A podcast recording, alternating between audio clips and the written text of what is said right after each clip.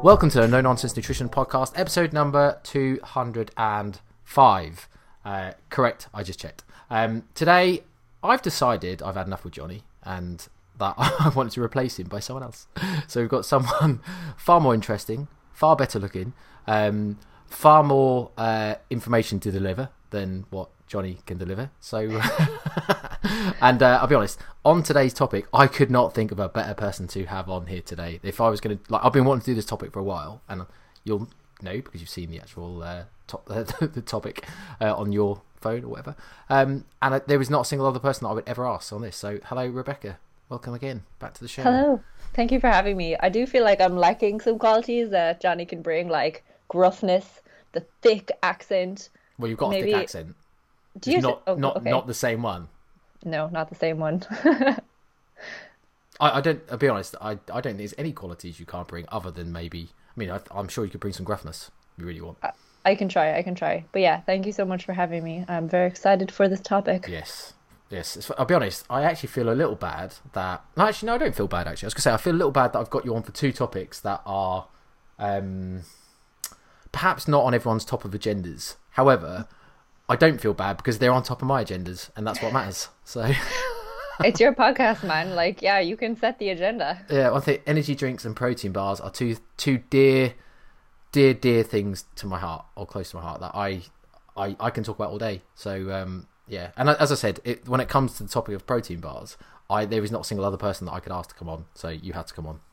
Thank you. It is an honor. I feel mm. like my life's purpose has been dedicated to protein bars, and I plan on continuing that legacy Good. until I can no longer consume protein bars. So yeah, Good. I'm happy to be here and chat I, about this. I um I don't know if we talked about this on the last episode actually or not, but I remember Uh, I think we might have done actually, but we said I remember a time when you asked about content and do people like some of the kind of the more or le- less professional nutritional content and more the kind of personal bits about you content, and I said at the time I remember writing to you saying keep the protein bar reviews in because as much as you might think they're mediocre, they're what you do, and that's what you've always done. So I think you should stay authentic and stay true to yourself and keep them in.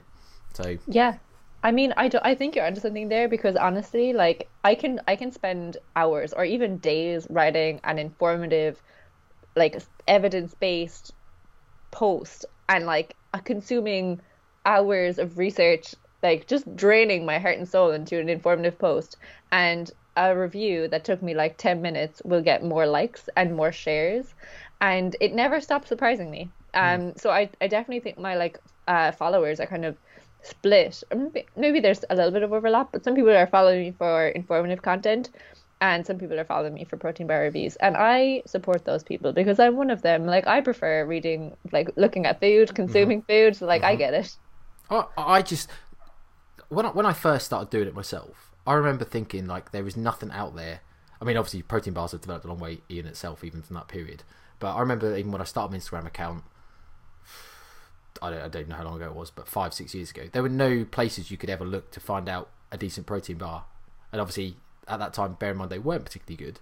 Mm-hmm. It, it was quite often you'd buy a shit protein bar and think, I've just spent like 20 quid on a box of these things. and I've now got 11 more to eat, which I really don't want to eat based on how shit they are. But I'm going to eat them because they're really expensive. so yeah. I, I think I started it as a resource thinking this might help people stop buying or wasting money on protein bars. So yeah, I mean, maybe I should give people some context because I'm sure like not everybody listening knows who I am or like why we're why I'm the yes, person talking about protein yes, bars. They do. Um, but no, I think we probably started reviewing bars around the same time. I think for me it was like 2014, 2015. It was when Fulfil Nutrition from Ireland launched their very first protein bars. And I think there was three or maybe four of them. And they just they just like took the Irish fitness community by storm. People were raving about them and me being like skeptical as ever, I was like, you know what, I'm gonna review these um, and I'm gonna like give them an honest critique. And three of the four i think there were four three of the four bars were great but the fourth one i hated it. Like i thought it was terrible Um, and Fulfil actually reached out to me about that review and they were like, Thank you so much for your honest feedback. Like, would you like to be part of our like uh, you know, taste tester, like people who help us develop the bars? And I was like, This is amazing. Like this company is first of all open to critique, engaging with it, and actually wants to like incorporate me into their development process. Like I was just really impressed by them, but that got me started. I was like, cool, like this seems like not only were Fulfil kind of appreciative of it, of it, but so were other people. Um, and I kind of just, yeah, I just kept reviewing bars, and I don't even know how many I've done since then. It's definitely That- within the hundreds. That was going to be my next question. Do you know how many you've done? I tried to count. So what I what I did uh, a couple of years ago was um, obviously it's very difficult to search somebody's profile on Instagram. So I I made a website and I linked every protein bar review that I had ever done and I had categorized a menu based off the brand. So you could go to like, you know, alphabetical order, you could scroll down to Fulfil, you could see all of the flavors, you could click on the review that you're interested in, and it just imported the content from my Instagram. And when I did that, which was probably like 2017, um, there was close to 100. And that was like four years ago. Yeah. So, I, and I like, I couldn't maintain it. I was like, it's so much work to like every time I review a bar, be updating the website and making sure that all of the like importing was working. So I just dropped it. Like it still exists. I think it's like t to triceps at wordpress.com, something like that. But um, yeah, so I don't know the exact number, but it's definitely into the hundreds by now. We, I, I've just checked mine because uh, I I don't know if you would say this is crazy or a bit anal, but uh, I started a hashtag halfway through and decided to go back through them and uh, add the hashtag on, so find an easy way of people to find them on Instagram. And um, I searched the hashtag and it just says 100 plus, but obviously not just a hat rack. I am pointing to my head, dear listeners. Um, I just started a post and clicked on hashtag and. As in the, a separate way of searching for the hashtag, and it tells me specifically the number 359. Damn, that's impressive. Oh, I, I really want to know what mine are now, but I have not been that intelligent or strategic with my hashtag. So, I mean, unless I, would- actually go, I could hire someone to go back and count could. them, maybe, but I wouldn't do it. No, I, I- I mean, one, I'm going to take that as a slight on me because obviously, if you're saying you wouldn't do it and I did, obviously is a reflection on how shit I am. Um, I'm joking. Um, no, no, I think it would be genius. Like, if I could go back and just like add a hashtag to every one of them, like that would be super handy. Because because right now the way that I've done it is I've organized my feed so that one column is protein bars. But like I only started that maybe two years ago. So up until that point, the reviews are just scattered throughout my feed, so they're really not searchable or findable in any way. So I think that's really clever, actually. The, the the major issue becomes though, which I have suffered from, is when someone hijacks that hashtag. No. Yeah, so uh, the hashtag for listeners, if they want to go check it out, is NNN Bar Reviews. Hashtag NNN Bar Reviews. And uh, I, uh, on numerous occasions, have had things like Arabic fashion designs on there and stuff like that. That's crazy. Yeah, I I know. know. I know that there's like a phenomenon where like hashtags or uh, user handles and things will get uh, like usurped by hackers or by people who are just like they they want to they essentially want the person to pay to get the hashtag or the username back. Um, so I think maybe this this this Arabic clothing website is trying to get you to like pay for the hashtag so that you have full ownership of it. I've seen that happen before. Well, I just report them all as spam. yeah, that works too. That works too. Reverse tactics. Yeah, just try to get them removed. But anyway, I just it's obviously adding clutter to the helpfulness that I'm trying to give to these dear listeners that wants to understand what protein bars they should be eating. So, um, shall we shall we start off with right defining what a protein bar is? Now that might seem like a ridiculous thing to ask. However, there are many people have fallen for the protein marketing that might suggest X Y Z thing is a protein bar when we may not say it is in reality. Yeah. Or, I or actually, and I'll add one more little flavour to that. Sorry. Do you have any criteria? What you specifically, your personal opinion is what should be a protein that was bar? going to be my first point. It's like we need to kind of get some like objective definitions on the table and set these criteria of what makes a protein bar. So I think like uh what we what we're probably uh, most familiar with or what comes to mind is like you know Fulfil bar something like that like a grenade so it's got like approximately 20 grams of protein it's usually 200 calories or less and normally that kind of meets our criteria for a protein bar. But there are also many on the market now which are like uh, granola bars. So like Kellogg's have one and it's got like four grams of protein or something. So you can really get on a spectrum of the actual protein content and what the ratio of protein to other macronutrients are. So I think another criteria for me is that in order to be classed as a protein bar is it has to be majority protein. So the there can't be like more fat or more carbohydrates. Well, there could probably be more carbohydrates. It really depends on the bar, but there shouldn't be massively more. Like the ratio should be roughly equal, or there should be more protein mm. to carbs, and then relatively low fat usually. But like that's, I mean, as long as there's less, less fat than protein, I guess that that, that kind of meets the criteria. Just, but um, I, would I'd like to yeah. add so on on that that point around kind of the protein and where the mac or where the calories are coming from.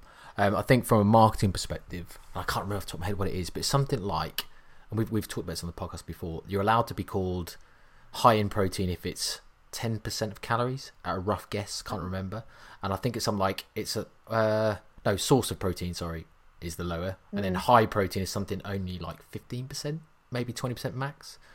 So mm. I guess that's the point. Both of those options. So you, you talked about like the granola bar or whatever they might have them. I guess they could probably call themselves like a source of protein because obviously it has more than five percent calories of for coming from a protein source.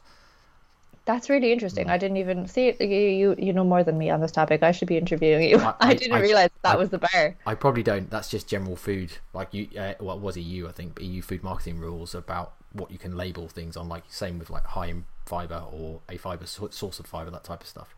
But it, yeah, it's something like only it's very low. It's like for to be able to call yourself high protein. It, I think it might even be the fifteen percent mark, which, as we know, for any any product to have only fifteen percent of protein in it we personally probably wouldn't say it's high protein.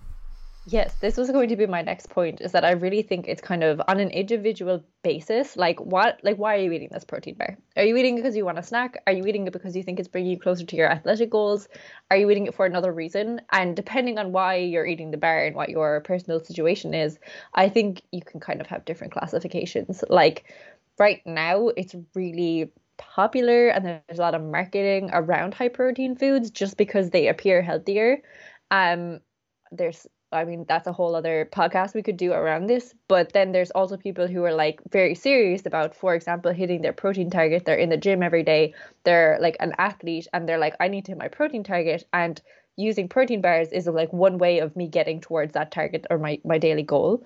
And i think those those kinds of people are very different to general population who are just like associating protein foods as maybe healthy or useful to include in their diet um, so I think for yeah, like people for you and me, what we would class as high protein and the kinds of food we would want to be eating to get closer to our goals, I think we need to be really carefully examining the types of protein bars that we're eating compared to somebody who doesn't really care about like the quality of their protein and they're just kind of like uh, less less interested in the nitty gritty. Do Do you have like a simple rule then for people to help in terms of? I know you've said kind of more protein than other macronutrient, but do you have like a simple rule I, I suppose I'm pointing to. I think I've got a simple rule that I use, but I wonder whether you had anything similar. As in to like just, just as in some yeah, some to almost um, quantify. Is that can I call that a protein bar? If oh yeah, I would generally say over 15 grams of protein, but like again it's kind of if you want to get more detailed in like into into the into the weeds with it like if you're having a protein bar in isolation and you're like a 200 kilo man 15 grams of protein in a snack is not going to cut it you'd probably want to be going closer to 25 grams so it's kind of again like it's kind of there's a little bit of nuance there but for me personally i'm like over 15 grams i would classify that as a protein bar okay Good. What about you? Same, really. Obviously, I guess you could probably upscale mine slightly, like you say, based on me just being a male and slightly heavier yeah. Um, or not actually being male, but as in just being slightly heavier. Um, so yeah, I, I get maybe it comes on to the kind of the uses a little bit. Um, in the uses might determine kind of like you say whether it's actually got any efficacy in, and, and I guess like that you've you mentioned a little bit in terms of why people might. Um, but let's just expand on that, as in you you gave some examples. But let's expand on kind of, I'll go through maybe each one. So I guess the most common use probably is going to be for people that have uh, hypertrophy goals, or if they don't know it as that, gaining muscle goals. Mm-hmm. Yes. So in this circumstance, I think there's two types of people. There's casual gym go- goers who are happy with this kind of 80 20 split of like 80% of the work or 20% of the work will get them 80% of the way the way there. So they have a rough protein goal. Maybe they're not tracking macros, but they're eating a high protein diet and they're using bars as a tool to get them there. And you have this other type of person who might actually be an athlete, maybe competitive, or maybe just a very serious gym goer. And they really care about like optimal. Like I don't want 80%, I want 100%. I want to do every single thing possible to get the most optimal results in the gym, recovery, performance, all of that stuff. So for these two people, I would probably actually have like different recommendations um because like when we start getting into uh, this optimal scenario, I think it becomes more important to be like, okay, if you want to get every last uh, drop from your diet, the type of protein bar that you choose is actually going to be a little bit consequential there.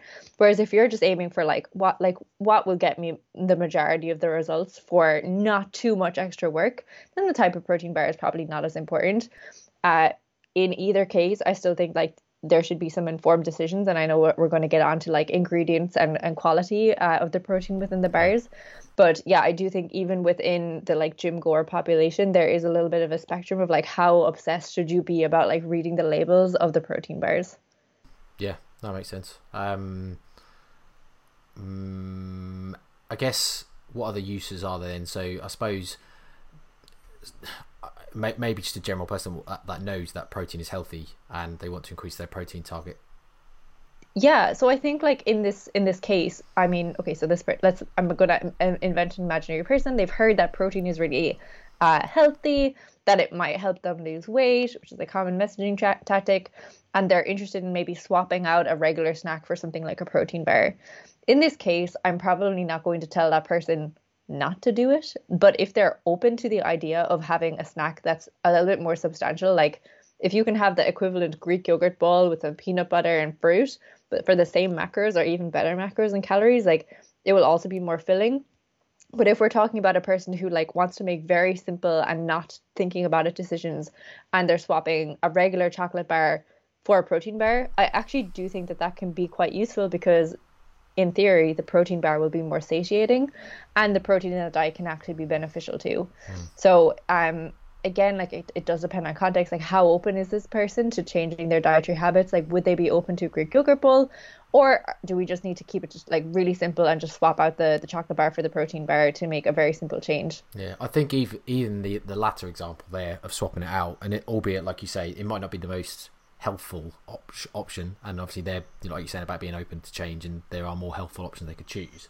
Mm-hmm. I, I do think, and I find from experience sometimes, just that it's not a placebo effect, but it's almost I suppose it's more like the, a weird slant or slight on the health halo effect in that you know, yes. people feel oh I'm doing something healthy because it's a protein bar it's not a chocolate bar it's a protein bar and obviously that kind of le- leads itself or lends itself into other behaviors sometimes. Like it's kind of like they don't they, they feel like they've been healthy, therefore they don't feel. I mean, it might even avoid kind of some of the binge, guilt, restrict type behaviors as well because they don't feel like they're breaking their diet instead. Um, whereas eating a yeah. Snickers bar, they think, oh, I'm breaking my diet. But if they're if they've eaten a grenade bar, it's like, oh no, that's that's that's a helpful food. That's fine. I can have that. Exactly, or a Snickers protein bar because they exist now. Oh, exactly. Yeah. Um, no, exactly. I do think it's kind of like these little wins for people and making a transition to a more healthier lifestyle as simple as possible. So, like, yeah, making very simple swaps, like Snickers bar for Snickers protein bar. Like, we know that it will be more um, satiating. They're less likely to snack later. It's satisfying that sweet tooth. There's nothing necessarily wrong with a protein bar.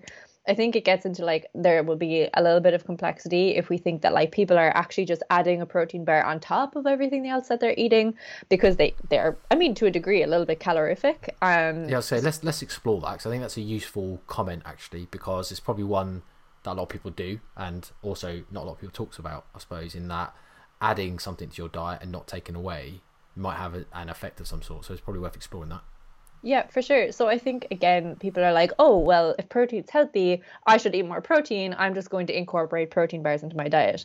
But if you're already kind of, you know, eating just a standard Western diet and now you start including a protein bar on top of the diet, that's an extra two, maybe 300 calories, depending on the bar.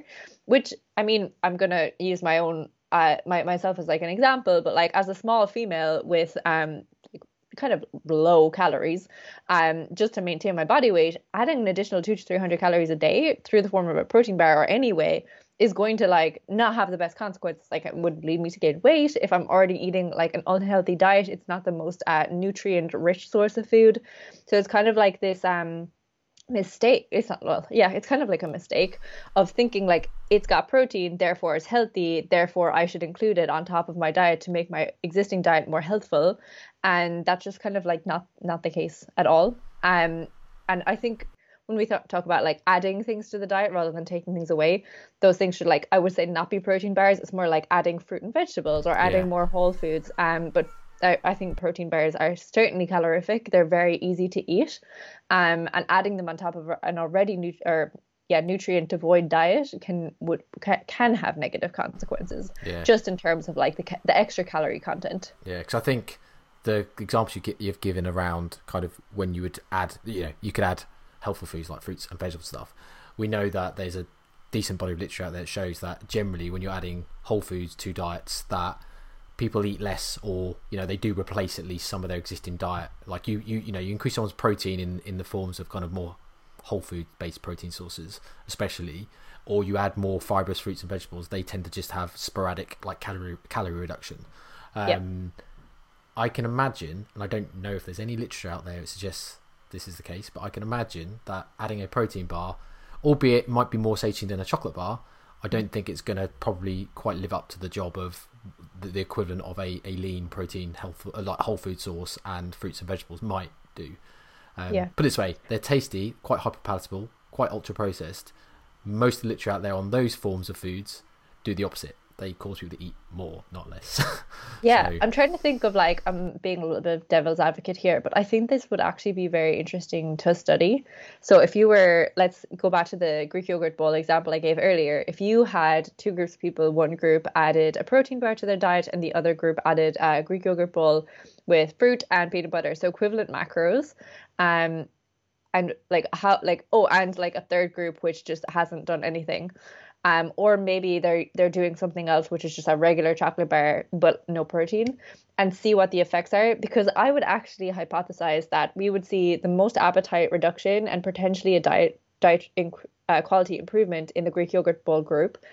We would still see a little bit of an improvement in the protein bar group. And the reason i would hypothesize that is you do have the protein which in theory should have an appetite suppressing effect and many protein bars have a lot of fiber in them now, the fiber type, I think I ne- I'm going to need to go check the literature on this, but the fiber type is normally insoluble, and I'm not sure how uh, appetite suppressing that is compared to soluble fiber. I think it's a bit less, but I, I again, somebody maybe needs to fact check me on this.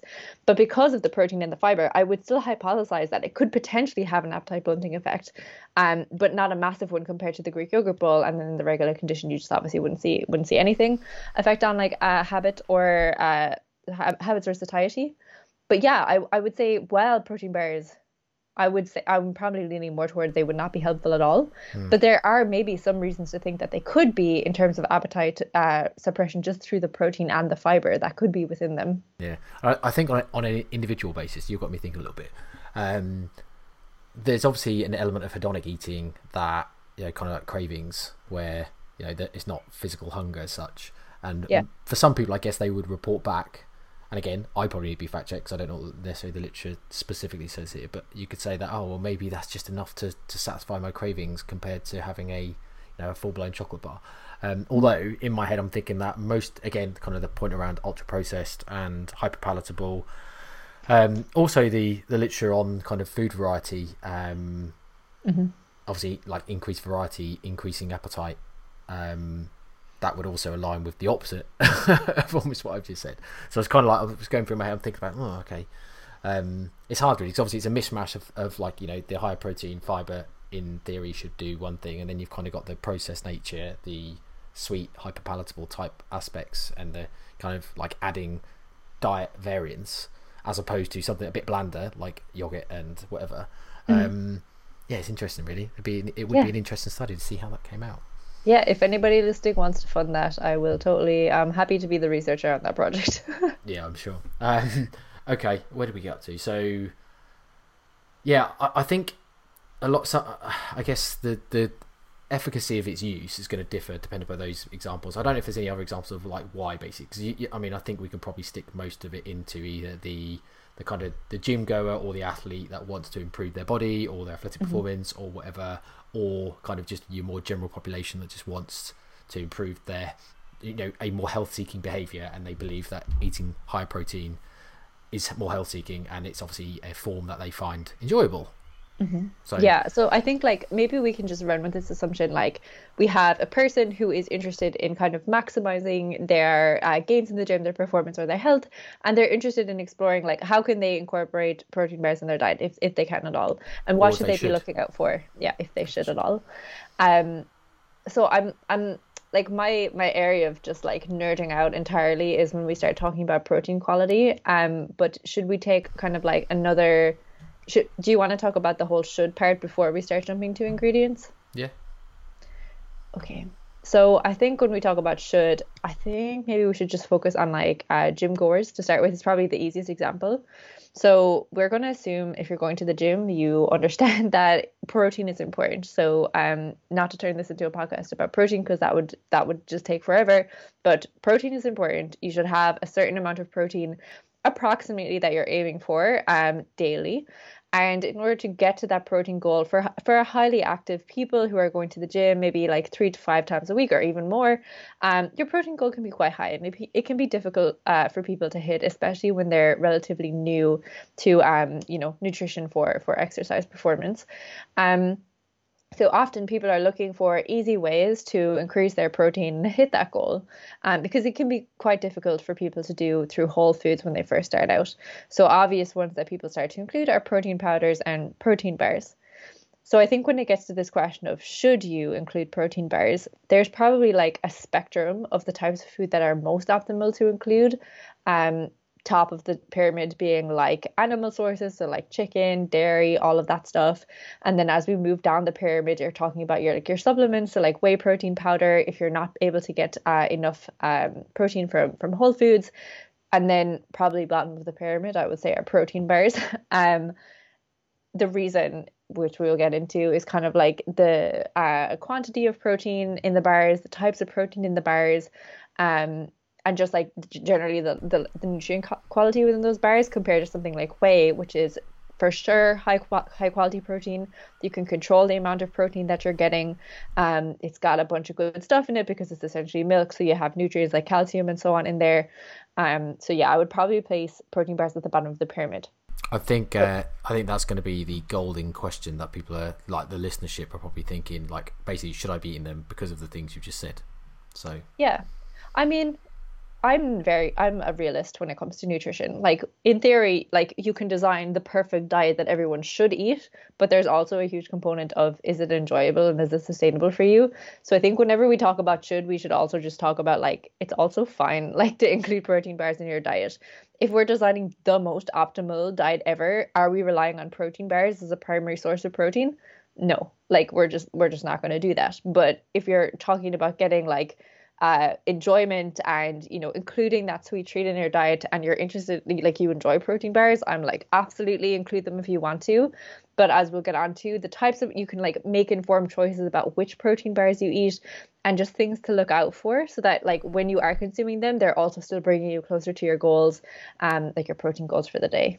Yeah i think let's let's go with that in terms of like talk around those like uh quality aspects and the quantity aspects, and we can just kind of relate that to each avatar almost that we've made up as how it you know is is it a decision making process or something they should be considering based on that avatar. We'll go through it. So let's start with a uh, your average gym goer, and um, you know they've they've heard that protein bars are, are good, and that you know if you want to get massive gains, then you should be eating protein bars.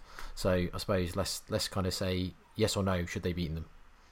Um, they're not going to give you massive gains. Um, I wish that they did, but um, realistically, like what's important for you to do is eat a, t- a certain amount of protein every day. So whatever that total is, like that is your most important goal is to hit that amount that you that you need every day. After that, so once you've you're like cool, I can eat this much protein. We can start looking at like okay, what are the sources of the protein? How are you spacing them throughout the day?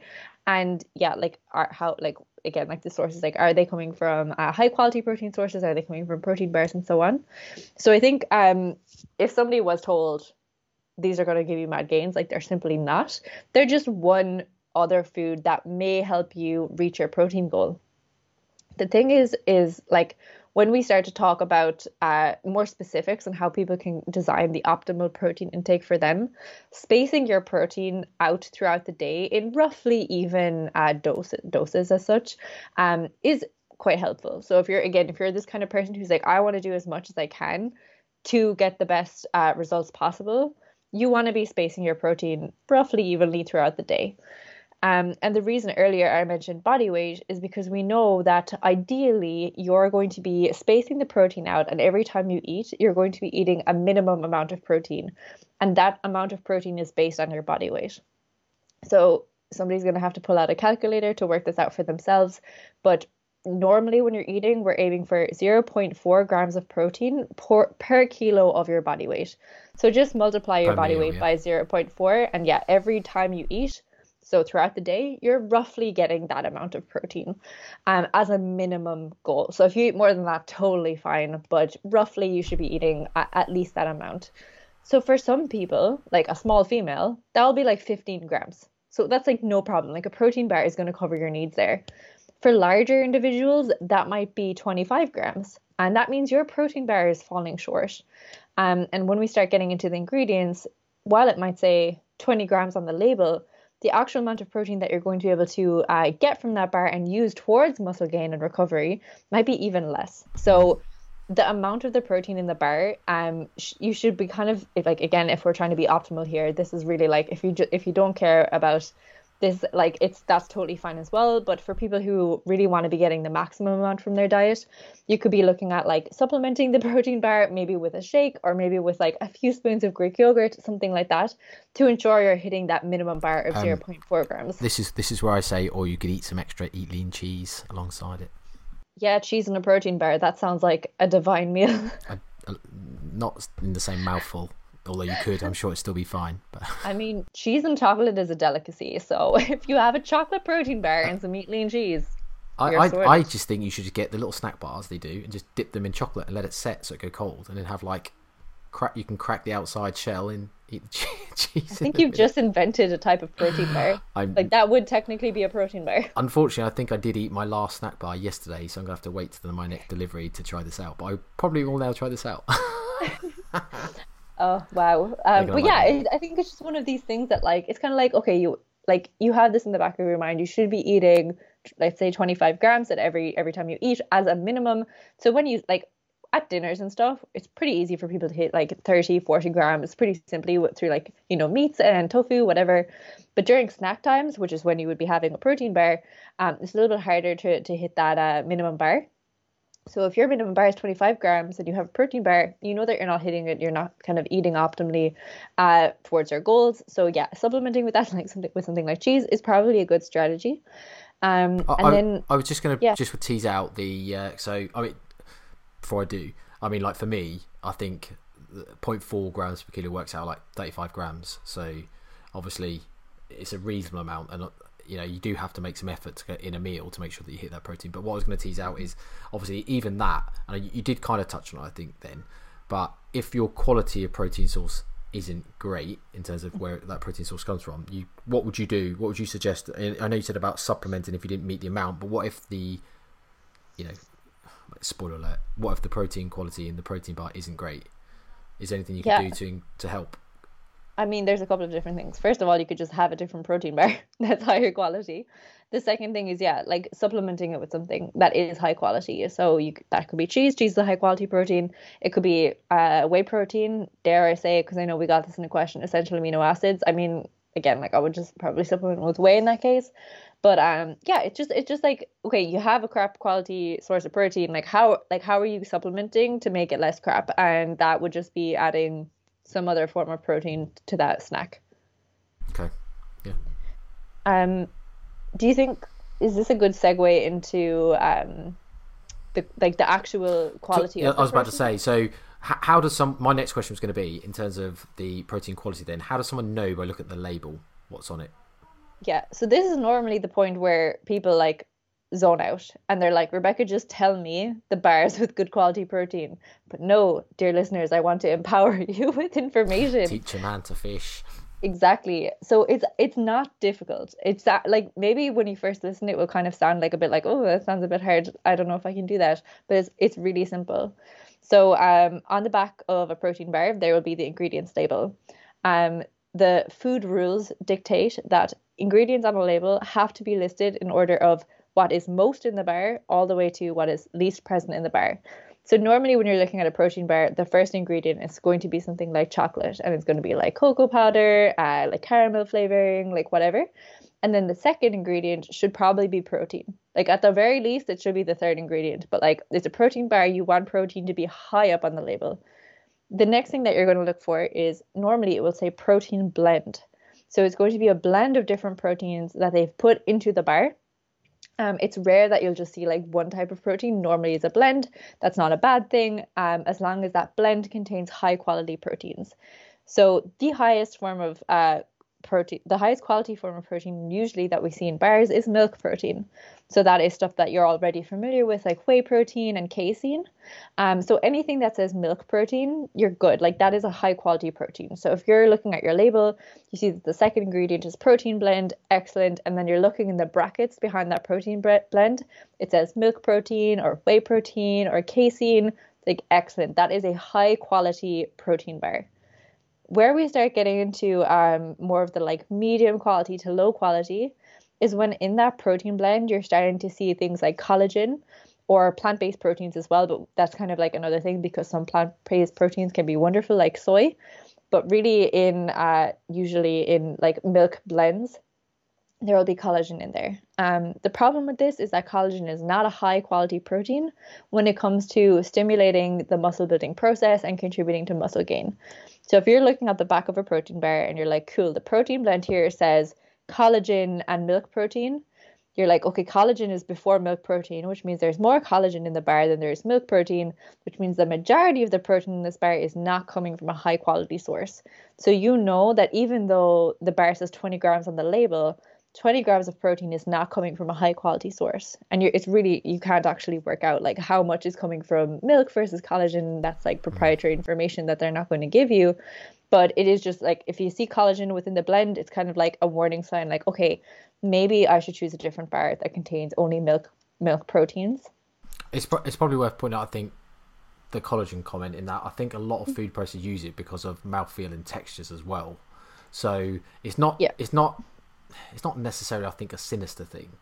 However, they are allowed to call that a protein source because obviously it is, is a protein source, but it's also not contributing to the goal that you want it to do. So it's kind of like, although it might not be sinister, it's definitely something to be aware of. I think. So I I have like mixed feelings about this. I think if it is contained in the protein blend, it's sinister and like they're being cheap they don't they're not including high quality in the in the blend. That's whereas if it's out if it's outside the brackets so if it's like further down the label so it's either collagen or it can be called like gelatin it could be called like high hydrolyzed beef something like this. If it's further down the label i'm like cool they're using this as like a preservative as like a texture thing. Like fine. Like that we know that collagen is a really useful ingredient for that stuff and they're not including it in the protein blend. So like okay cool. They're just they're just trying to make the protein bar nice to eat um, again, there's no way of knowing if it is further down the label. Are they are they adding that to the protein count? Um, the other thing that's generally further down the label as well, which you'll see in some bars, are like soy crispies. So there's a, like if it's a crunchy protein bar, and I think they usually do count those towards the the protein quality. But soy is a high quality protein, so I'm less concerned about that. It's really the collagen one. So if you're looking at the label and you're looking at the collagen blend or the protein blend, even collagen's within there, I'm like, don't trust it if it's not so if the blend is just milk casein whey if it's high quality protein and collagen is fur- further down the label i'm like I, i'll give that a, an okay. Like grenade protein bars have collagen quite far down the label but their actual protein blend is just milk protein and it's high quality. So i'm like they get a pass from me. Um it's really if people are like using collagen as like a primary contributor to the protein mm. count that i'm very skeptical. Yeah i have seen some cheaper bars once upon a time that were only collagen. Um yeah. I think collagen bars are actually a thing now as well. So people are, I mean, collagen is becoming more and more popular for like skin and joints. So people are making protein bars, which are just coll- like collagen protein bars, and that's how they're selling them, which just baffles my mind. Um, but yeah, don't like collagen is if you're trying to gain muscle, you're trying to recover from exercise, collagen is not a protein source that you should be considering. You can have it as an like an add-on, but don't count it towards your total protein goal for the day. Yeah. Just while we're on it, so just touch on the, the plant-based stuff because obviously, again, something that's becoming more and more popular are, are plant-based, well, you know, plant-based diets, but plant-based protein bars as well. Um, yeah. So you mentioned soy is obviously a high-quality protein. Are there any mm-hmm. others that you might say are often used or are you aware of? I mean, I'm not going to pretend that I know, so don't don't look to me to add much because I'm probably not here. So I'm genuinely asking the question. no, you're good. I'm actually going to check my most recent vegan protein bar review. Okay, so this the most recent. Uh, so well, oh my god, too many thoughts in my brain at once. First of all, the amount of uh, innovation that's happening in plant-based bars in the market is really cool and it's exciting me a lot. I have a lot of vegan protein bars in my cupboard, which I'm super excited to try. Compared to like this time last year, maybe two years ago, it was like protein bars for vegans were disgusting. Like it was just it was not fair on the vegan community how bad these bars were. Yeah. I, I, and now I was yeah, gonna say I, remember, I was I had a chat with uh, Georgia Kolkov, Richie's. Um, mm. Actually, she probably won't like being referred to as Richie's uh, other half. Um, I I obviously had a chat with her about. Uh, I don't know how long ago it was now, a year maybe, and she said the exact same thing. Said she's yet to find a decent vegan bar. Um, yeah. I think I think she's got lactose issues or so there's a reason why basically she has to stick to obviously being vegetarian but i think there's a reason why she has to st- like stick to vegan bars as well because of maybe lactose i think. I might make that up i don't know. Um, but anyway yeah. i remember her saying like basically she just can't she struggled to find any decent bars. I think the only one she could find is it misfits? Is that a brand? Yes they are they are a brand. I've heard good things. didn't i think and this is off topic slightly but i think she had a bit of a blip out with them because they i can't remember what it was now but something with their marketing that she disagreed with um, I can't remember the exact premise now about it, but it's mm. something they, like, they were like they used some like sexist marketing or something like that. It's like I can't believe someone of this caliber. The one bars I like now I can't eat them out of principle. oh, interesting. Oh yeah, no. I so I actually them. have I have some Misfits bars in my cup. I have a box of protein bars that I'm just like slowly making my way through, but those are in there. I have heard very good things about them. Um, mm. but this was actually just before we like go on to the vegan ones. If you're eating any, so if any bar like just regular protein bar has collagen in it, vegetarians can't eat it because collagen comes usually from beef or other animal sources. So like it's also like a very uninclusive ingredient. Um, and I do think some companies are trying to phase it out just so that they're more appealing to uh, like the wider market. So not just uh, people who eat animal foods, but vegetarians as well. But um, yeah, so now there's been a bunch of innovation in the vegan protein bar uh, space. So the most recent ones I've reviewed were the barbells ones, and they were amazing. Like I could not tell that they were like vegan compared to other vegan bars that I tried. Um, I like I think I gave them both like eight out of ten. I just thought they were incredible. Um, the downside was that they only had 15 grams of protein per bar, so that's pretty low um, but the positive here is that it was a blend of proteins. So they had soy, pea, and rice. So if you're looking at a vegan protein bar, again, you, they will have a protein blend and you want to see at least two different types of protein mixed together. So, like pea and rice uh, are really complementary because rice has amino acids that pea is quite low in, and vice versa. So you know that you're getting the all of the amino acids you need when there's a blend there. And this bar had the addition of soy too, which is just on its own a really high quality protein source. So I was pretty impressed by that. But yeah, the downside is that only had 15 grams of protein. And generally i think when you're when you're consuming a plant-based diet you kind of want to overshoot on your protein if anything just because plant-based sources can be a little bit lower quality. So i was what, a bit what brand was that? sorry? What? you know barbells? Bar- oh you still okay yeah. I've heard they go quite well with some jerk chicken as well. Oh interesting. Rice and pea. No, oh, oh so funny this is British humor that I like just goes right over my head. It's not. I don't think it's even British humor. I think it's just my terrible sense of humor. Uh, yes, very very funny. Um, but yeah, no, I, barbells were amazing, and then PhD. Sorry, sorry, I, I know I cut you off again. Is it barbells or bear bells? Oh, it's probably barbells. Because it's it? spelled barbells, but It is. I don't. I have no idea. It would make sense being barbells, just given I assume it's aimed at the fitness audience or the gym audience. But So you know, bar like the class. That's the way that I read this word, like like barbells. But I I don't know. is it or or actually they're based in Is it like Finland Sweden? or Sweden or Yeah, some yeah. somewhere Nordic? Maybe it's the way they spell or the, the that uh, language. I don't not knowing where they're based is Yeah. obviously making this difficult, but that language might be uh, the their translation of barbells. I don't know. Well, until I've been corrected, I'm just going to keep saying barbells and hope that everybody knows which brand I'm talking about. But yeah, it is spelled like barbells. Um, but yeah, they have so the two that I tried were hazelnut nougat and then salty peanut, and they were both amazing. Like They I, sound good. I haven't I- tried them actually, but they sound sound fantastic. they were really really good. So apart from like just having 15 grams of protein, um, so I think one of the challenges with vegan protein bars is keeping the calories at a level which is kind of on par with other bars in the market and also having enough protein. So for these bars, they kind of capped it at the calorie amount and they could only fit 15 grams of protein in a bar for like 200 calories ish. Yeah, I think Um, um, spoiler spoiler alert for potentially some of the worst bars, but I think this is the problem PhD Smart have with their plant based being soy based. I think mostly in that Mm. it tastes like eating grass, or not even really grass, like sandy grass. Oh no, I have those in the cupboard as well. I was like, absolutely terrible.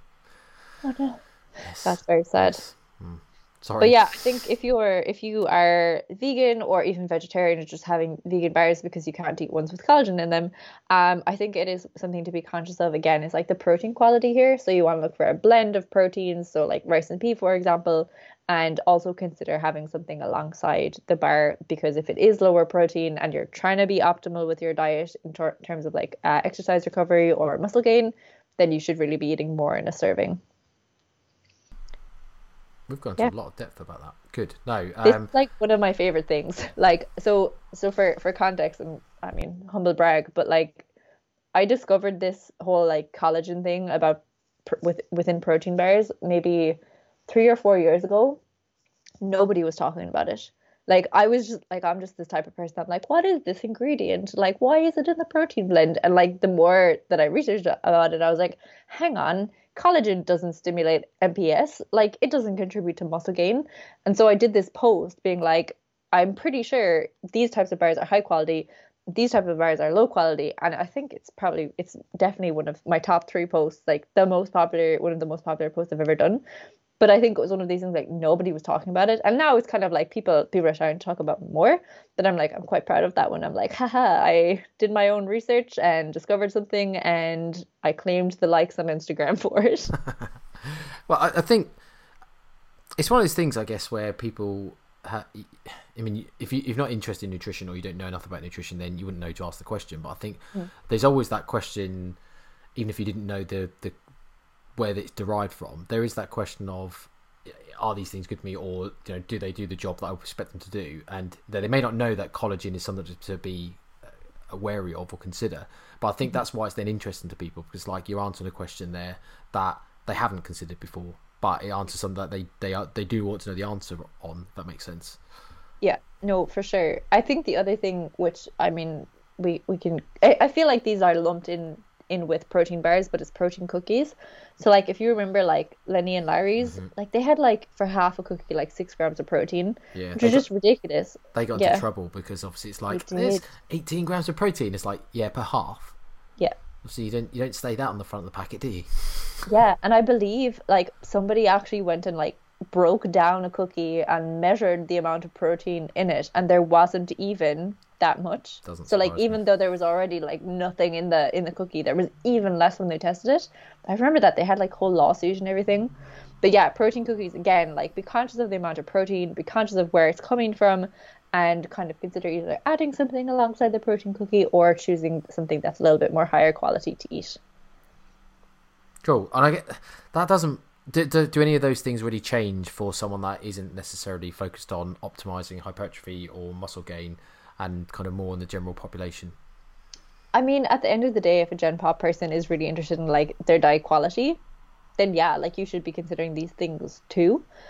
but it's a lot it's of a lot less consequence because this person's not going to be concerned with you know triggering mps or muscle growth and collagen has its own uses. So it's kind of like i would say it's of less consequence to the gen pop person probably not worth worrying about as much um, compared to somebody who's like looking to maximize their gains. Yeah i think um, i see it a bit like the hierarchy of importance just ch- switches around slightly excuse me in that i guess a general population um, isn't going to worry so much about higher protein being you know higher up on the hierarchy of of compared to something like energy balance, say.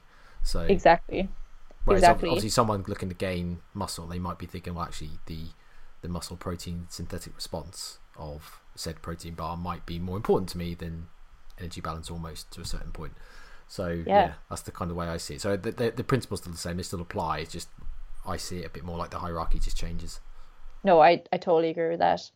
Um, but yeah, I think that's pretty much everything on like the quality of the protein in bars. There are other ingredients that maybe it's worth discussing quickly, but um, that's a great yeah. segue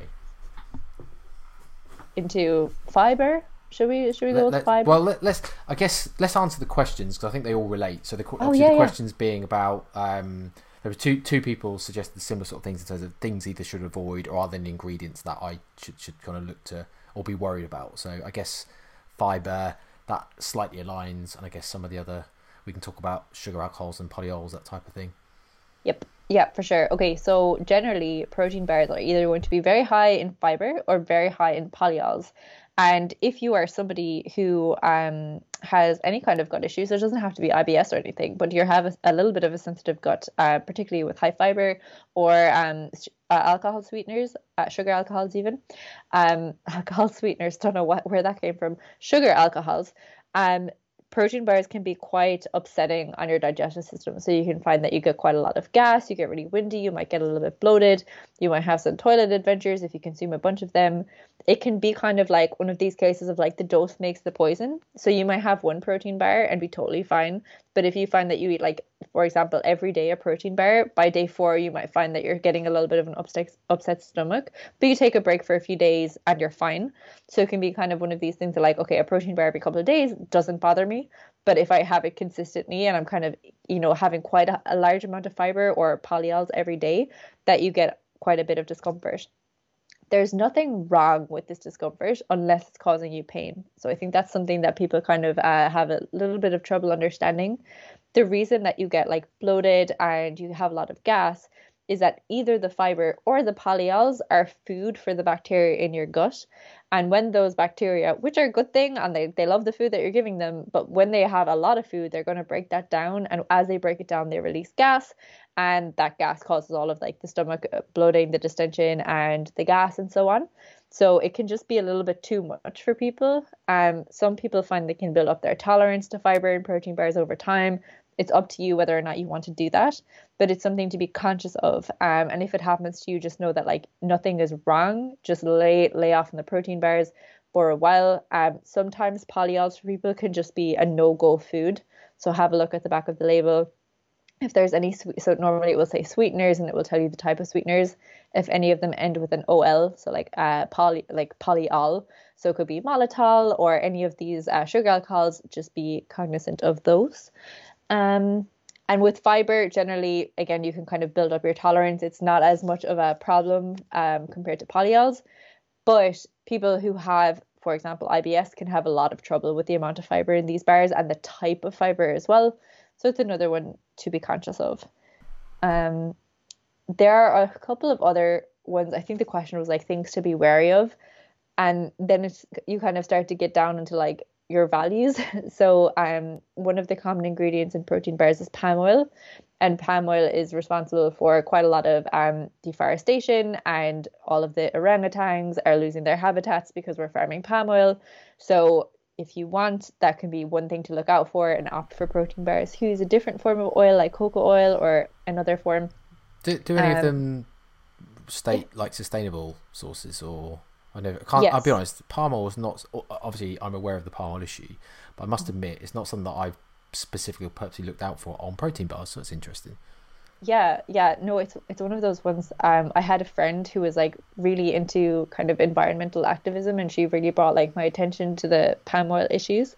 Um, so some bars do actually state sustainable palm oil on the label, but from talking to somebody, another person who works, uh, I think she's an environmental lawyer, there is an open question about whether palm oil farming can truly be sustainable when you're still like kind of tearing down trees to get the palm oil, and you might still be so even though they're planting new palm oil trees, the habitat is still destroyed. So there's a little bit of a question mark there for me to the extent that I'm like, if it contains palm oil, like full stop, even if it says sustainable, I'm still probably a little bit skeptical. Have, have you seen? I think I, I don't know who. I can't remember who made it. It might be someone like WWF. I might be wrong, but have you seen the Kit Kat advert? I don't think so. Google Google uh, palm oil Kit Kat or something when you finish this. It's quite horrific. Um, yes, I will Google the horrific thing after. Thank okay, you. I can. I'll do a spoiler alert, a spoiler alert. But the if you the, the premise is basically someone's tucking into a Kit Kat and it kind of skips away as they're kind of like breaking the Kit Kat finger, and then next thing it's like a orangutan finger and there's all blood coming out of it and stuff. And I think, oh, it's horrific to watch. Um, Yeah. But just demonstrating, obviously, that none of these things are um, free to the environment.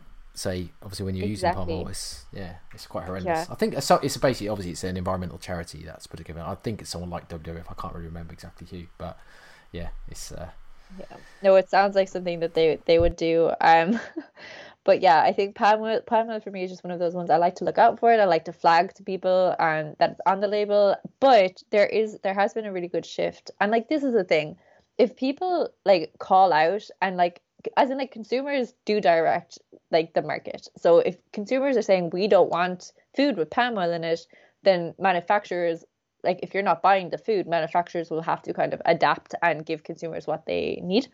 Um, so a lot I have noticed. I won't name the brand just so I don't throw them under the bus for past stuff that they've done. But there is a brand that has removed palm oil entirely from their line, and they're now using a different form of oil, which is um you know better for the environment, has less of a tax. So like things are changing, but it's like on people to like call it out. Like don't buy like choose the bar that has cocoa oil instead of palm oil. Um and like just by making these choices, like it adds up and it puts pressure on manufacturers to make positive changes.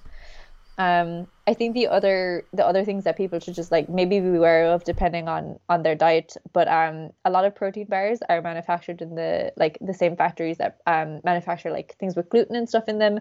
So lots of bars are not gluten free, even though they don't contain gluten in the label. They might still be triggering. So if you have really severe celiac disease, that's just one thing to watch out for. Um, and I think those are pretty much the main ones. We can get into like the packaging and is the packaging sustainable? But I think that's kind of like people can.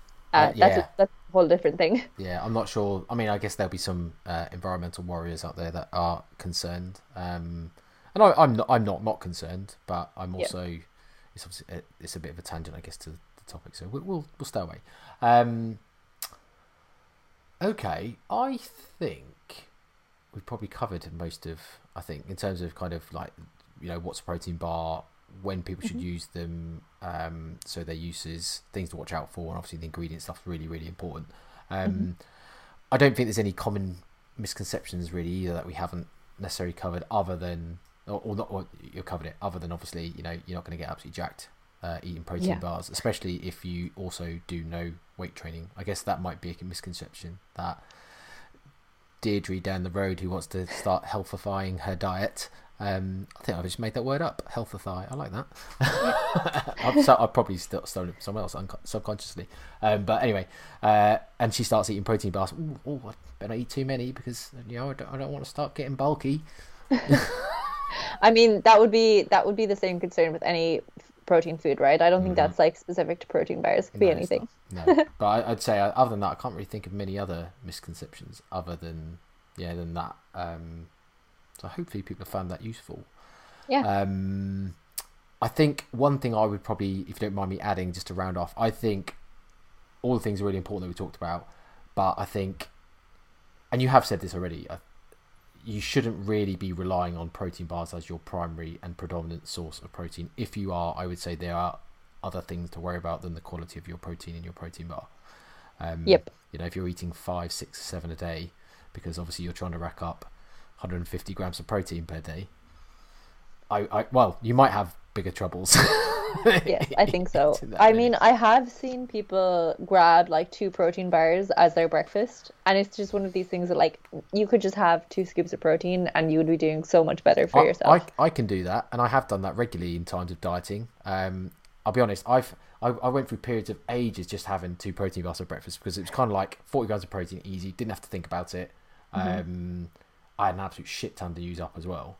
Um, like I, I, at one point, I had some like 300 protein bars in my cupboard. I counted out once. I remember I made an Instagram Wow. post because it amazed me. I got them out of my cupboard thinking, shit, how have I been so addicted to these? I bought so many in. They're all stacked in my cupboard. I got them out and put them over a dining room table, and I was like, wow, there's a lot of bars here. Um, but yeah, I, I can I can comfortably eat a couple for breakfast. I, I, it's for me, it was I say convenience, and I enjoyed the taste. It was um, ru- like consistent routine as well. It's like that was just what I did every morning, and it was just Yeah. easy. I didn't have to think about all of this stuff. So, um, and I, obviously, I don't have any uh, GI distress uh, Yeah. attributed to said two protein bars. So, uh, for me, it was just kind of. I mean, don't get me wrong. There's times that thought that I thought about. I could probably pick more efficacious types of food choices for a diet, but I think in my head it was kind of like they were not not it's not fasting by any stretch of course but it was just easy thing done and then i didn't think about food for the rest of the day it Yeah. was kind of No, like that well, makes- say that the rest of the day makes till, till you know lunchtime sort of thing but yeah Yeah, no, I think that makes sense. But this is the thing again. Like, it's like, are we talking about like the most optimal scenario, in which case this is not great, or you're a busy person, you're a dad, like you have work, like all of these things. Like, what is convenient and what will kind of get you close to the protein requirements that you need? Maybe not the best quality protein, but close enough. Uh, it's it's like, and you're still going to make progress on that. Like, it's all it's all like a bunch of trade offs and your goals and your lifestyle and making you know whatever works for you. you say some people might like by being like me where you get up in the morning and i've got quite low interest in coming up with something to make a fancy recipe for breakfast i want to Yeah. grab something and just move on like I, Yeah. I i don't have an interest in sitting there and spending the next half an hour making protein pancakes or uh, some fancy oat recipe or whatever um you know it's just that that's kind of like the, the especially when i'm trying to be not very food focused in a diet phase and i just want to just get some down me and move on. So um but anyway yeah. I, I think it's still a point wary for some people though in that you know it might not be the best option for some people. Yeah, I mean, I guess like it's one of those things like if you're doing it and you're assuming that like oh well, this is as equal to consuming like chicken or eggs or something, now you kind of know okay it's not. Like, are you do you now want to make some changes based off that knowledge uh, because you you want to get every last ounce from your diet? And if not, like that's that's totally fine. Let- And like they can be eaten for enjoyment. Like there are there are some really nice protein bars, which by the way we need to choose our top three we do before we wrap it's on up. the list don't worry But yeah, Um, I mean, it's up to it's up to the individual at the end of the, the day. Just make like informed decisions. so you kind of mentioned it but so still is eating a chocolate bar together with amino acid tablets uh, and this is a question from sweet dumpling 86 does it have basically does it have the same effect as eating a protein bar so could could you have a snickers bar with some essential amino acids and have the same effect I'm, I'm, I'm going to my- assume. By, I'm going to. Sorry, I'm just going to say. I'm going to assume by effect that obviously we don't know the goal, but let's just assume you know muscle protein synthesis or um, yeah, contribute to health or whatever. I want to say yes, but I would. I mean, my bias is against EAAs. I would probably say whey protein, but yeah, if you want to be like calorie conscious, EAAs are lower calorie. I'm gonna say yes because you're getting the protein that you need and you're also getting the energy required for muscle building. So I don't see how it would be very different. The only caveat is are EAAs in this context as effective as whey protein? Um, I don't think we have an answer to that, but yeah, that would just be my only worry. Yeah, I- I mean, it's one of those things where I think my opinion is obviously you've got branching amino acids, um, devoid of obviously your essential amino acids, essentially, essentially, how many times essentially, obviously, which is going to derive so obviously the follow through process of muscle protein synthesis. So obviously you can trigger muscle protein synthesis, but you don't have the rest of the amino acids to kind of start building blocks. That kind of next stage of hypertrophy or building muscle kind of has a problem. Now, obviously, you have the other aspect of well, you almost always have some form of protein reservoir and amino acids available. That's where it gets really complicated to work out like is is this good or bad? it's kind of like it's so it's not that binary of you either do or don't have it. Um, Wait, did they say BCAAs or EAAs? no, she said uh, EAAs, but I was kind of going up levels. There's almost like Okay. BCAAs, and then you've kind of got obviously probably better than BCAAs, essential amino acids. At least they then do have the essential amino acids. But then you also lose some of the, I guess, other amino acids that might still be required to kind of make sure that process is as optimal as possible. Um, Yeah. You don't have a full spectrum, say. So you kind of got those levels, BCAAs, EAs, and like I said, I'm just, I suppose I, I want to reiterate your point around, well, perhaps whey protein is kind of a better option than having to kind of keep it as binary as just essential amino acids or not type thing. Um, Yeah. Because, like you say, I don't think there's there's any evidence out that suggests that essential amino acids have any benefit over whey protein, especially when you start to contribute the the additional calories that BCAAs and amino, uh, essential amino acids do actually contain, which is Yeah. obviously contrary to a lot of people's beliefs. Um, Yes. in fact, I remember, and I don't know if I can, I'm allowed to say his name on here, but I remember someone, a uh, health professional uh, in the industry. Um, the reason I'm allowed to say his name is because you get a bit handsy with people at night times when they drink too much alcohol. I Apparently, see. there has been accusations of said things. So, um, so uh, yeah, I won't say his name, but I remember him presenting at a conference where he had a slide that su- suggested something like actually the average calorie content of all of the branched chain amino acids is actually something like 4.7 calories per gram, so higher than pro- than a full protein source. So I was like, that's interesting. so everyone's sipping down their luminous drinks thinking they're calorie free, when Yeah. actually the reality is they're not, and they're also not as good at building muscle. I know. I never understood this. Like, it's like, okay, protein contains four calories per gram. EAAs are protein. Why does like what like why do people think that Why it contains no calories? Yeah.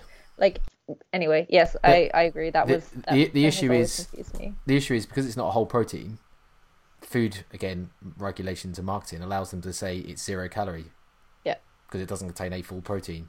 So I believe it's also something about like serving size. Like if the serving size is under like 10 or is it 20 something like 10 or 20 calories per whatever the serving size is, you can actually call it zero calorie Yeah. because that's like how Monster Zero do it. There are calories, but they can call it zero calorie. Um but yeah, anyway, that's a tangent. it is, Um, but, but yeah. relevant. So Yeah. um, okay, uh, I would like to touch on the next question from our dear friend Rob, and uh, his question is: If you had to combine two existing bars to create a protein super bar, let's call it the Avengers of protein bars, what would they be? Oh, What what would they be? It's that's a very difficult question because we're assuming that there's no like god tier bar out there, or that you would consume like you would combine two god tier bars together, and I just I don't know what that would be. I, I don't think there is a god tier bar. I have if there is, I don't think I've come across it. Uh, there are I some very good ranges, and it's, I mean the thing is like when I think about all my favorite bars, I, I think oh yeah, there's there's this one, oh there's this one, this one. And I think actually, I think I probably prefer some specific ranges of bars, as in like the overall range is better rather than a specific bar type thing. Yeah. No, I think that makes sense to me as well. I'm also like, so for me, I'm like 10 out of 10 is like, I have given that to maybe like five bars, like definitely less than 10 bars ever. And for me, it's like I'm eating the bar and I can be like, I am like, if you told me this was a regular chocolate bar, I would believe you. Or like, it's just that nice that I would happily buy a bunch of them, not get sick of them. Like, it's delicious. The texture is amazing. Um, maybe there's some other criteria in there, like it's a high quality source as well as being like all of this other good stuff.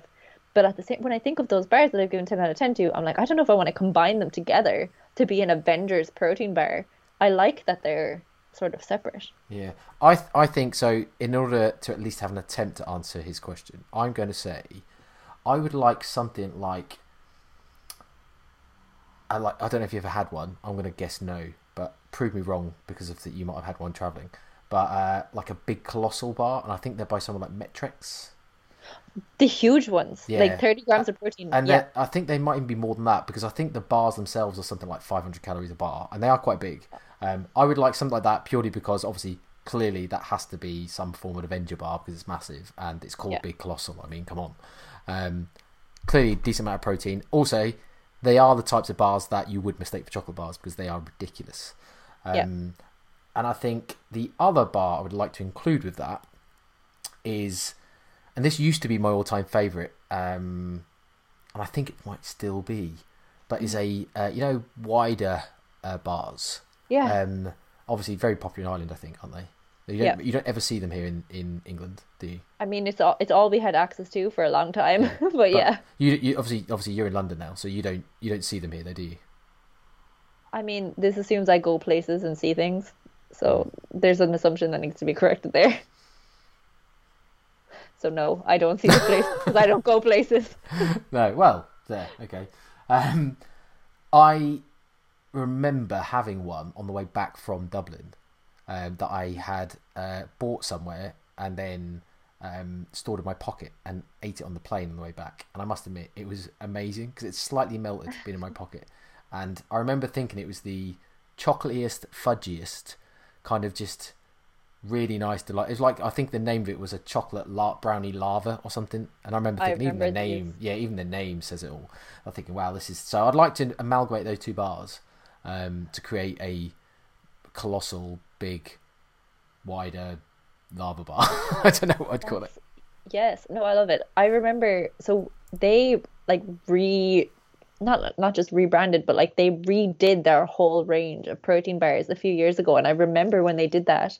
And it's when they brought out that lava bar and I remember them being good. I need to go back and check what my ratings were, but I do remember enjoying them. Yeah, that was in my top. That was in my top three for a while. Although think I might replace them with Sinfit when they first came out because I really enjoyed the soft baked goodness of those. Yeah, I so I gave a really actually I gave Sinfit a really bad rating on their cookies, and they were so convinced that I had tried a bad batch that they sent me a whole box of new cookies to try. Um, and Oh, to be fair, I think the newer ones were yeah. It works. It works if you give. Well, I mean, obviously, it really depends on the brand. Some people will just ignore you, like Myprotein. um, others will be like, "Okay, no, we're so confident that our product is good. We know that you tried a bad, like you must have got an, a one that was gone off or something. We're going to send you a new one." To be fair, the new ones were better. Um, but so I think like you're onto something with the giant per- protein bar. I think if I was were to change something about protein bars and the ones on the market over here, it's like make them bigger. Like I want 30 grams of protein at a minimum in a protein bar. And then like the types of bars that I really like are also similar to like the soft bake ones, but it, they're also kind of like uh so texture wise battle bites and the Myprotein nine layer bars like those are amazing i love them so i think combining a giant bar with lots of protein in it like 30 grams with the texture and taste of some of these like battle bites nine layer bars that would be my goat Sorry for the dead air while I had the light on. I suddenly looked at my camera and realised how dark it got in this room. i know it's like i'm just talking to a dark screen to the silhouette. Um, I yeah, we definitely align on the because I think the next question uh, from from Scott Thomas, um, buddy of mine, uh, he's asked for the top three and top top three and worst top three. And I think I would struggle to say top three just because my taste changes so much. Um, Yep. But I would say I think my top three ranges tend to be Warrior, which I just think they just got a perfect format. Yep. Um, but they are very similar to lots of other formats like your PhD Smart and stuff. But I just there's something about Warrior which don't know why just they tend to be a bit softer than PhD, Mm. um, and I think the flavors are slightly better. Um, plus they're really what- cheap. They're really cheap. Like they're so, like you can get them for a pound a bar, which is one of my rules. Like I I won't pay over a pound per bar unless there's an extenuating circumstance. Um, Yeah, yeah. So that all that all fits in quite well. So they're they're in there, and I think definitely layered. Like layered is one of my favorite bars at the moment. In fact, I had a layered gold bar which is spot on. Like if you like, ter- you know the uh, little gold bars, chocolate bars. yeah I think they're called Yeah. gold. Are they Terry's? yeah yeah, yeah. no gold bars yeah They're a bit obviously they're based on those, and they are fantastic. i have those in the cupboard i ordered them recently oh now i'm excited to try them Yeah. Um. What I would say if you haven't, uh, don't the bubble tea and the Oh, yeah. tea ones. I mean, don't wrong, perfectly edible, but Yeah. I wouldn't waste my money on buying them again. Yeah, no, I have them. They're like in my backlog of, of things to post. But yeah, Yeah, so uh, they didn't. But I would say that range itself, the layer bars, are one of the be- best ranges out there. Just because I they are really lovely, them. soft baked, chewy, nice shells, all pretty good flavors. Um, oh, another one, matcha actually. That was okay, but I, I'd avoid the matcha flavor. I think I haven't tried that one yet, but it's also in the press. It's better than those two though. It's better than the tea ones. Um, but if Okay. ha- have you got Easter egg? Please tell me you bought Easter egg ones. Oh, I think No. they were limited edition at Easter as well. Oh. Easter egg layered bars. If I tell you what, if I've still got one, I'll post you one. Um, Post me one. I don't we can I've- do a trade. Yeah, I I have yeah, I have like 120 Fulfil bars that they sent me, so I am I happy to that. send you a crate of bars because I'm like, how am I supposed to eat all these? I have no idea. Yeah. Um, although obviously Fulfil are a great range. Um, I love them. Yeah, do- I was gonna say they're they're up there for me and some of the best. Yeah, I think they've got a good overall range. I remember when the peanut caramel ones first came out. Obviously, the competition wasn't as strong then either. Yeah. They they obviously Yeah. stood out big time. Um, so yeah, so I think just going back to the question, I think I'm going to answer it with my top three range rather than my top three, and it's going to be Hmm. Warrior, Layered, and probably Battle Bites. Yeah, I think I've got a soft spot for Battle Bites. I think I feel like we have very similar lists. Mm. Like mine's definitely battle bites, the Layered bars, and then like it's kind of like a toss up of what I'm in the mood for. But it could be so I really like PhD smart bars, which are kind of very similar to your warrior bars. Mm-hmm. Um, and then like yeah, I don't know. I I, I think I'll I'll leave it with PhD smart bars. But I have a funny story about warrior bars. um, which hopefully won't take too long to tell, but it is very entertaining. So I this was like my stint into investigative journalism when I was reviewing protein bars. Warrior bars came out and I was like, wow, like this warrior bar is really similar to this PhD bar. And this PhD bar is really similar to the Tesco own brand protein bar, Vanilla which Crunch. is really similar to mm-hmm. like this one. And there I essentially I collected all these protein bars. And you know Fran, Fran posted me uh, I think two or three protein bars from England that I couldn't get in Ireland, which were also like the exact same. So like these long bars, these crunchy chocolate on the outside, and these kind of like soft, uh, depending like texture a little bit varied on the inside, but like the exact same shape, the same texture to almost a degree, very similar fa- flavors. And I was like, what is going on here? Like, are all of these, like, do they have one parent company? Are they all manufactured in the same place? I was like, you know, deep diving. I was like contacting people. Get to the protein story. I want to know the end. no this this is it's so anticlimactic like i never posted this i never like i did weeks of work like getting stuff posted to me contacting people who work in protein bar factories and the the way that it uh, ended up concluding was that there's three there's three protein bar manufacturing plants in europe and that is where all of the protein bars come from so like every single protein bar I knew you were going to say Europe. something like that. yeah. So like they all steal each other's, you know, formulas and textures and there's only a set type that the manufacturers can make. Obviously, they're all using the same um, machines. Yeah. But then like a while later, Barebells and Fulfil started getting very similar to each other in terms of texture and flavors and I realized they're being made out of the same factory and they're just trying to like stay on top of each other. So yeah, it's just it turned out to I was like there's a conspiracy here. I must get to the end of it and I never even posted about Yeah. it. I, I thought that might be. I remember um, I sent Luke Johnson of uh, now P- obviously was shredded by science, but PTC uh, PT Collective a bar of the Tesco's ones because he couldn't. They went. They there was a stage where they were just sold out everywhere because obviously they were cheap and very nice. They were nice, yeah. Because obviously when he had a stake in Denovo, um, he was trying to back. What's the word? Back work. I can't think of the right word. Back work basically. the- Reverse engineer. Reverse engineer. Thank you very much. Reverse engineer the process to create these for Denovo because he's obviously he just wanted to basically rip them off. So I sent him a box to try and do it, and he I I think he said it worked out. It was going to be just too expensive to try and try and do it. But That's funny. yeah. Um, okay, but yeah, that was my tangent on my investigative journalism into these particular protein bars that were all the same. Um, but yeah, I think PhD, Battle Bites, and then the nine layer bars for Myprotein are my top. okay. Um, have you had any real bad ones? Like I al- definitely almost have. un- unedible ones. So I this is kind of very specific to me, but I find when I eat pea protein, I get really nauseous.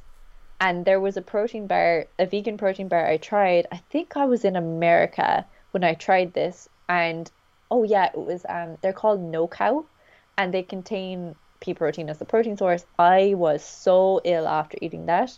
And it's just like I just now have this like negative association with any pea protein bar. Um, that was one of the worst, and I'm sure that I've, I'm sure I've had ones that I have just been like un- unedible.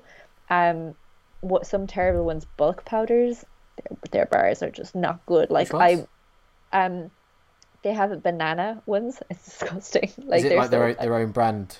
Yeah, their own brand. Because yeah, they, yeah. they make Macro Munch as well, don't they? And actually, Macro haven't Munch are quite those. good. Yeah, no, it's, these are like you know the cheapest like disgusting bars. They're just really not good. Yeah. I'm I- sure um, there's been others, but I was gonna say, uh, sorry, I, I kind of cut you off there, but I was gonna say I think macro munch are quite good. Although I do have a, a slightly funny story myself in that I was eating a millionaire shortbread one, which to be fair was like when I was I took a bite of it and thought, wow, I was not expecting this, but it really like mi- millionaire shortbread, or kind of like you know that that mi- like caramel chocolate, really like biscuity shortbready taste. I thought this is really good. Surprised, and then I cracked a tooth on it to go to the dentist. I was like, "Ow." No. yes. So um, Oh. kind of like joy and joy and uh, absolute devastation in the same moment. That's terrible. I'm like scrolling through my feed now, being like, what's one of the oh, um, okay, so we've got Optimum Nutrition cake bites. I don't know if they count as a bar. yeah, they do. They got like a three out of ten. Yeah, yeah. I, Um, that. There was a stage where they were really popular. The Yeah. they, there was another one similar. Was it ON Cake Bites? And there was another one very similar, but a different brand. But they're basically the same thing. And again, wouldn't be surprised if they're made in the same factory. Um, Yeah. I think like some of them, you know, like sometimes protein gives like that cheesy, disgusting taste. I think I've definitely had bars that have been cheesy and gross. Oh my God, wait. You know, I take back my PhD because I meant to say controversial top tier bars for me. Quest. I was I about to. I was about to ask. love them. Love them. Me and you suddenly don't align at all because It's so controversial. I have not found a. Uh, basically, if you want a nice strong jawline, or you want something that's really satiating because you're going to feel sick afterwards, then yes, I think Quest bars are a good option. However, I them. outside of that, I'm like, mm, no. So cookies and cream and cookie dough. I those are like those are my top ones. I don't really have any of the other ones. But the Quest Hero range, have you had that? I, I haven't actually. Do, I don't. Do they still do them anymore? Because I haven't managed They to do. find an, op- find them about it They any do. longer, and I never got one Pro- when they were kind of more popular.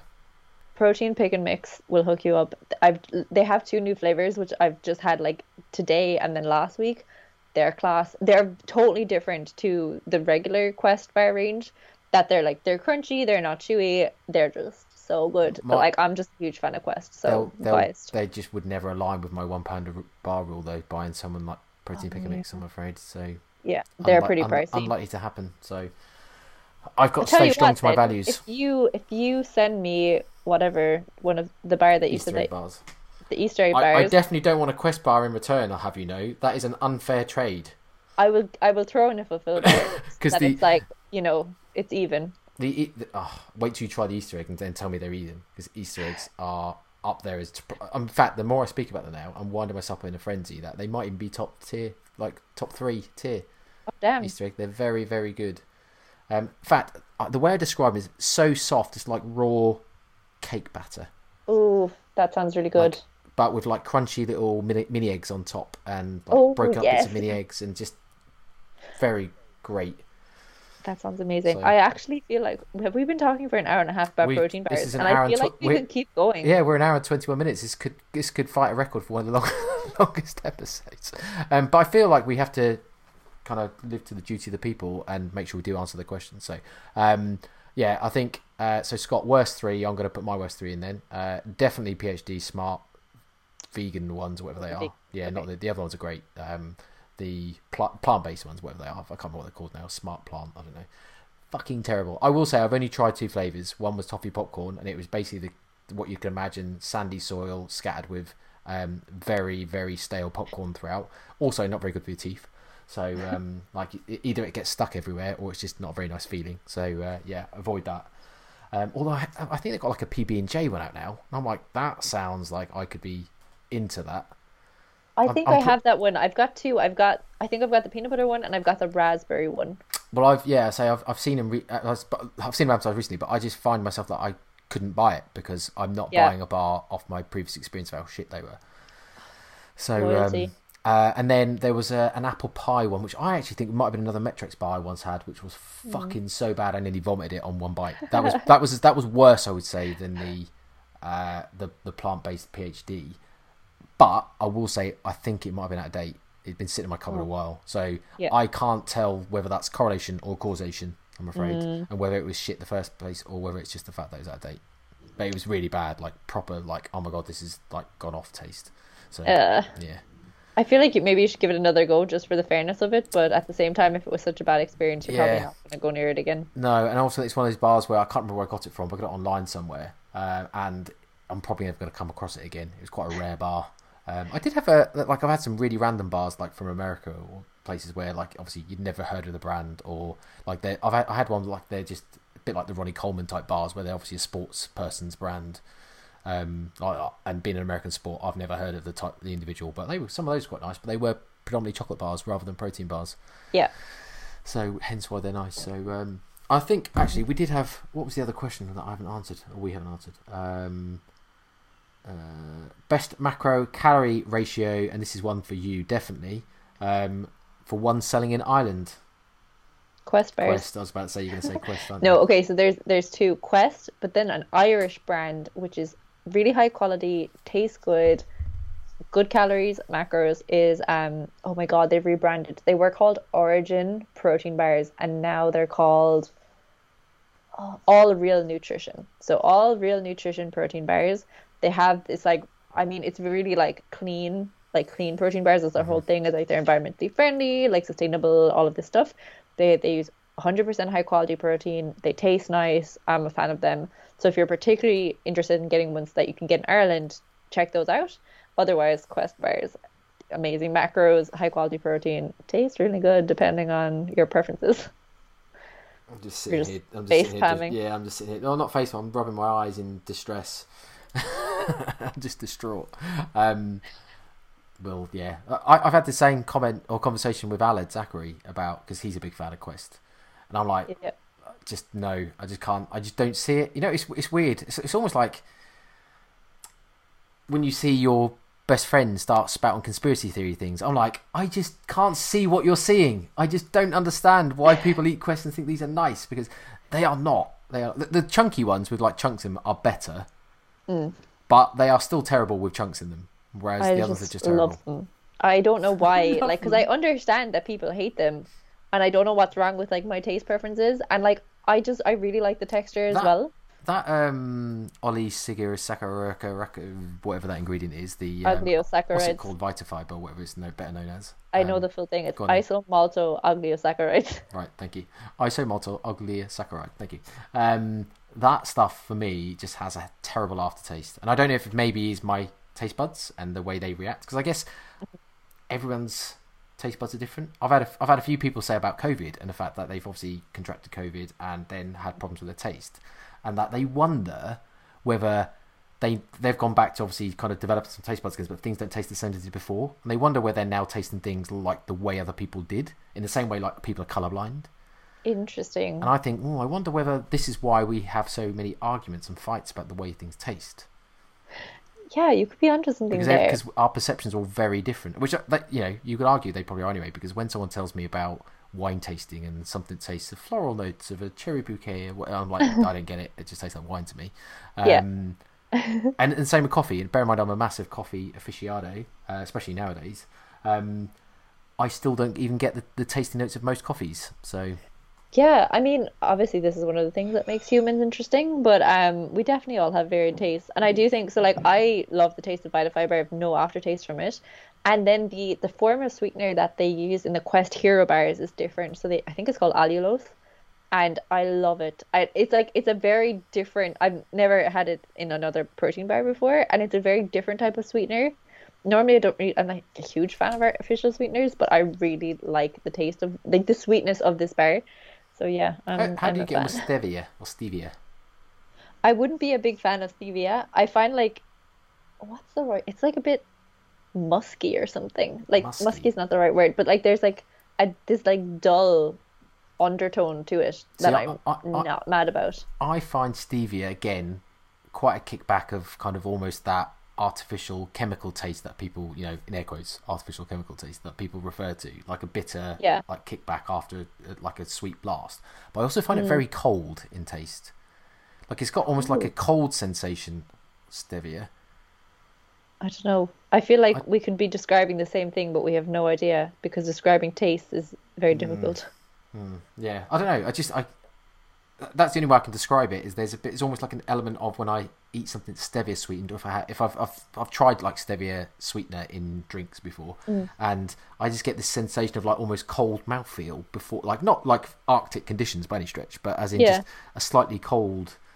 Um, I, I also like very very uh, well, kind of kind of linked, but I was going to say very very different in terms of tangent. But I also get the same sort of feeling with Lindor truffle ball things. You know, lin, you know Lindt balls. Sometimes if I you love suck, those. if you suck, Yeah. yeah, they're amazing. Um, but if you suck one of those and then get to the truffle middle, sometimes it's a, a, a, like a depends obviously if they're cold at the fridge.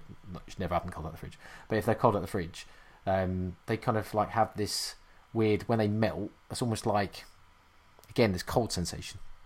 I have Am I the no only one? idea. If anyone Yeah. listening, if anyone listening, and obviously if you're if you're still listening at this point, at a an hour, hour and a half in about protein bars, then congratulations to you. Um, maybe send us a secret code word and we'll send you a protein bar as a well a reward. no joke, I'm not doing that. Um, yeah, let me know if you also experience the same sensation with either stevia or Lindt balls. That's so crazy. Okay, anyway, I have to run in a few minutes. Okay, So I'm well, we're- going to tell we're you wrapping up. my worst, like worst protein bar, and I've gone through my Instagram feed to check. I haven't gone all the way back, but I do recall this one bar which was disgusting, and I didn't finish it. Boost. Do you rem- you know the Yeah. pro- the chocolate bar? Boost protein bar. I like boosts. Disgusting. I like it those too. tasted like cheese. Like it was just cheese to me, like gone off cheese. It was horrible. Isn't that I remember exactly where I was when I was eating it because I, I was traveling and I bought a bunch of protein bars with me to review while I was traveling. I remember the room I was in because I was so excited to try it. I was like, I can't wait. This is going to be class for dessert. Boost bar, excellent. Oh, the disappointment. I still feel it. Isn't it that was weird? See, again, I I actually rated the boost, thinking they just tasted like a slightly less sweet version, and also le- a bit less biscuity because I guess they probably replaced the. It felt like they replaced the middle biscuit with like soy crispies or something, so it was a bit lighter. But I quite enjoyed those. But then I, I'm a bit weird. I also like. Do, do you remember Boost did a guarana bar, like not a protein bar, but they did a Boost guarana, a green package No. one that had obviously like stimulants. Well, I would say stimulants. A guarana extracted it. They were a bit. It was like, I kind of made the chocolate quite bitter. I really like No. those, but and most Okay. people didn't. I mean, obviously. clearly we just have. I mean, we have some overlapping tastes, but mostly we're different. But I felt like that Boost protein bar was like if you had left protein in a shaker for a week and then opened it, like that that level of disgustingness I in a bar.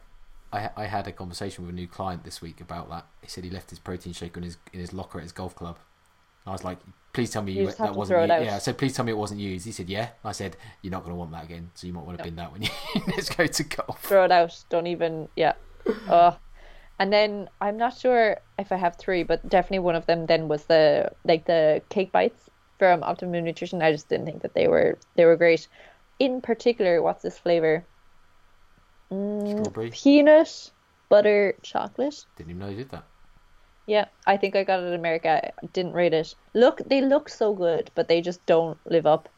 Um, and I don't know what else. What what my third one would be. I'm sure there's a ton that I've rated terribly. Um, but usually my worst criticism is for protein cookies. Um, up until last week, I had never had a protein cookie where I was like, "This is really good."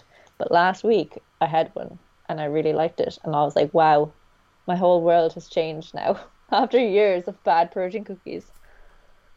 Do you want me to share? I mean, So spoiler you're, you're, alert. you're not establishing what this protein cookie is because people are going to be listening now thinking, "Oh, I need to know what this protein cookie is." this is clickbait or whatever the term is. It's like they're going to be like, "Oh, I have to know. I'm going to go follow her on Instagram. No, it was the uh, surprise. This is surprising. Uh, vegan protein cookie from Myprotein. Amazing. The chocolate one, so good. Wow. I was Okay. like, what the heck? Like, this is just, it just tastes really good. It doesn't taste like a protein cookie, doesn't taste like a vegan product. It's just chocolate, like the milk chocolate chips in it were like real chocolate chips. I was like, is this really vegan? It was so good. I'm- and I'm gonna I had the, yeah, I was going to say, I, I think it's going to be low on protein though. it was definitely not that great. But the calories compared like for you know normal protein cookies are not that great. Um, but the calories were actually pretty good as well. Um, let me see where is it? Oh, stay tuned while I search for this on my I- I, Instagram. I, knew I could tempt you to stay a little longer just by asking about. I mean, the problem the problem is that I haven't had dinner yet, and all of this talk of protein if- bars and If it helps, I made a delicious chicken laksa before this. It was Thanks. delicious. It was uh, loads of coconut milk, peanut butter, chilies. Fantastic. Okay, I'm just gonna hang up now. um, so half a cookie, yeah, it's not that great. Half a cookie, uh, 166 calories, eight grams of protein. Yeah, it's pretty poor. Yeah, it's not that great, It's not, it? but it tastes delicious. And this is what it's about sometimes, is kind of making an informed decision about what it is you're consuming and then accepting your decision making based on you know being informed, which is good. I think. That was an amazing segue into a closing statement. Yeah, kind of. I, I would just like to reiterate again. The this it's a bit tongue in cheek this episode, but it's also not in that the, they these these products themselves definitely have a place. Um, just don't rely on them as as we said your primary sole source of protein, and hopefully at least the information you've given will help people kind of navigate this minefield. Um, even if it is just about finding better bars than worse bars, but Yeah. that's what it's about. Yeah. And if anybody has any questions about protein bars, go follow me on Instagram. Yes, I Teach will. triceps. I'll say I will link it all in the show notes um, if I remember. But yeah, uh, most most I, I can almost guarantee that everyone following or everyone that follows our podcast probably already follow you, so um, they'll know who you are. Obviously, it'll be a Ah, joy yeah. to hear your Irish tones in their ears. I'm absolutely I really hope that they can pick up on the sarcasm as well, because I realize my voice doesn't change that much when I'm being very sarcastic. What but sarcasm? hopefully, oh no, um, thank you, Rebecca, for coming on. Um, I find it hard to say your name actually because whenever I speak about you, which is obviously all the time, um, I never refer to you as Rebecca. I always refer to you as T2 or T2T or something like that, um, and I don't know why. Um, just I don't ever refer to you as Rebecca. that's so funny. Well, when I refer to you, I call you Brizzle, so I mean it goes both ways. yeah, yeah. Well, no, no one actually. I've, actually, I'm not sure my wife knows my name, so this is interesting. Um, no, this has been really fun. Thank you for once again having me on to all talk about things that we ha- place way too much importance on. Well, you'll be back on again soon for another uh, unimportant episode. So uh, we just need to figure out what that's going to be. I look forward to it. Right. Have a good evening. See you soon. Bye. See ya. Thank you for listening to the NNN podcast. If you enjoyed the show, please help us by rating on your podcast provider, sharing with your networks so we can get our content out to more people. See you next week.